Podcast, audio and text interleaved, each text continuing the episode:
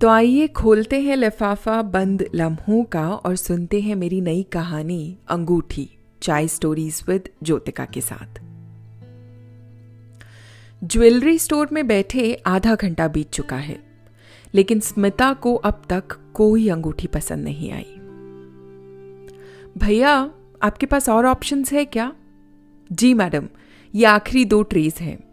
लेकिन इसमें भी अगर कुछ पसंद नहीं आया तो कोई बात नहीं।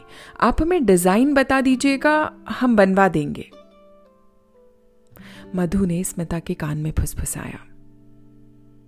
यही एक स्टोर थोड़े ही है, कहीं और भी तो देख सकते हैं।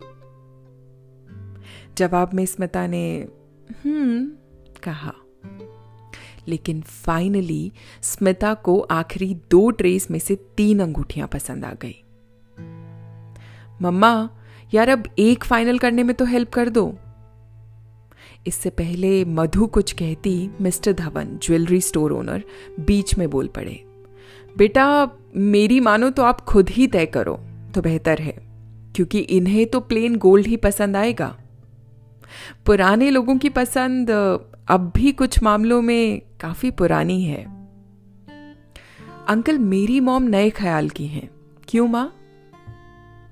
मधु ने दाएँ गाल पर गिरी बाल की एक लट को कान के पीछे करते हुए कहा, तू खुद ही देख ले यू डिसाइड अरे अंकल, आपकी बात तो सच निकली।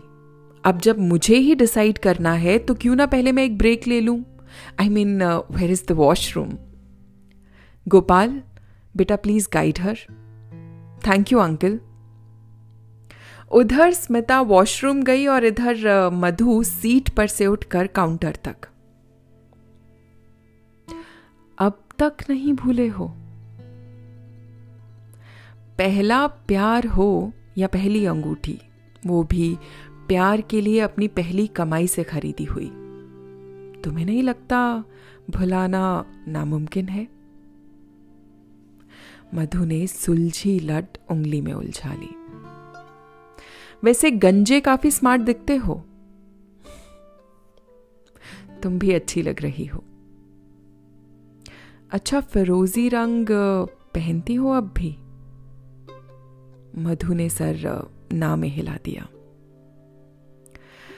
इससे पहले बातचीत का सिलसिला आगे बढ़ता स्मिता वापस आ गई।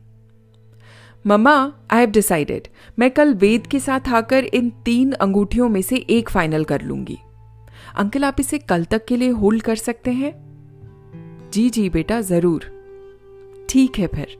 चले? हम्म। मधु ने स्मिता के हाथ से गाड़ी की चाबी अपने हाथ में लेते हुए कहा, स्मिता, आज, I'll drive really after so long but finally mom और सुनो, वेद से कहना मुझे सगाई पर फिरोजी रंग की साड़ी दे।